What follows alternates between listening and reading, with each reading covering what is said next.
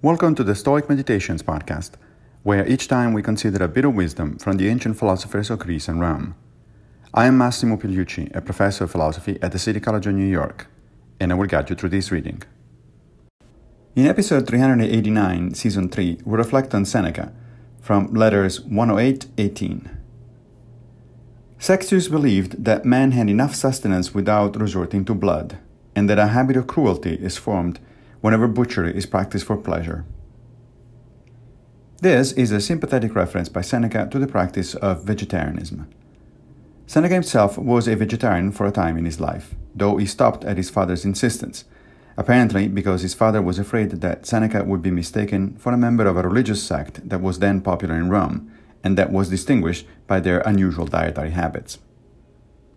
The main point, though, remains. The Sextus referred to by Seneca was right already two millennia ago. It is true that human beings can easily get along without resorting to eating meat.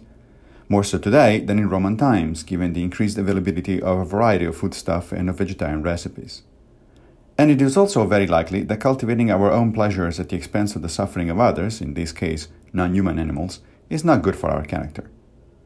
While Stoics in general were not vegetarian, several of them did advocate the practice on a variety of grounds, including Epictetus' teacher, Musonius Rufus.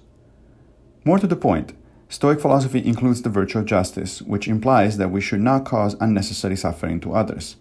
Since we now know far better than in ancient times that animals do suffer, it follows from Stoic principles that we should seriously consider adopting a vegetarian lifestyle.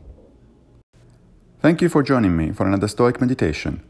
I will return with a new episode very soon, if Fortuna allows, of course.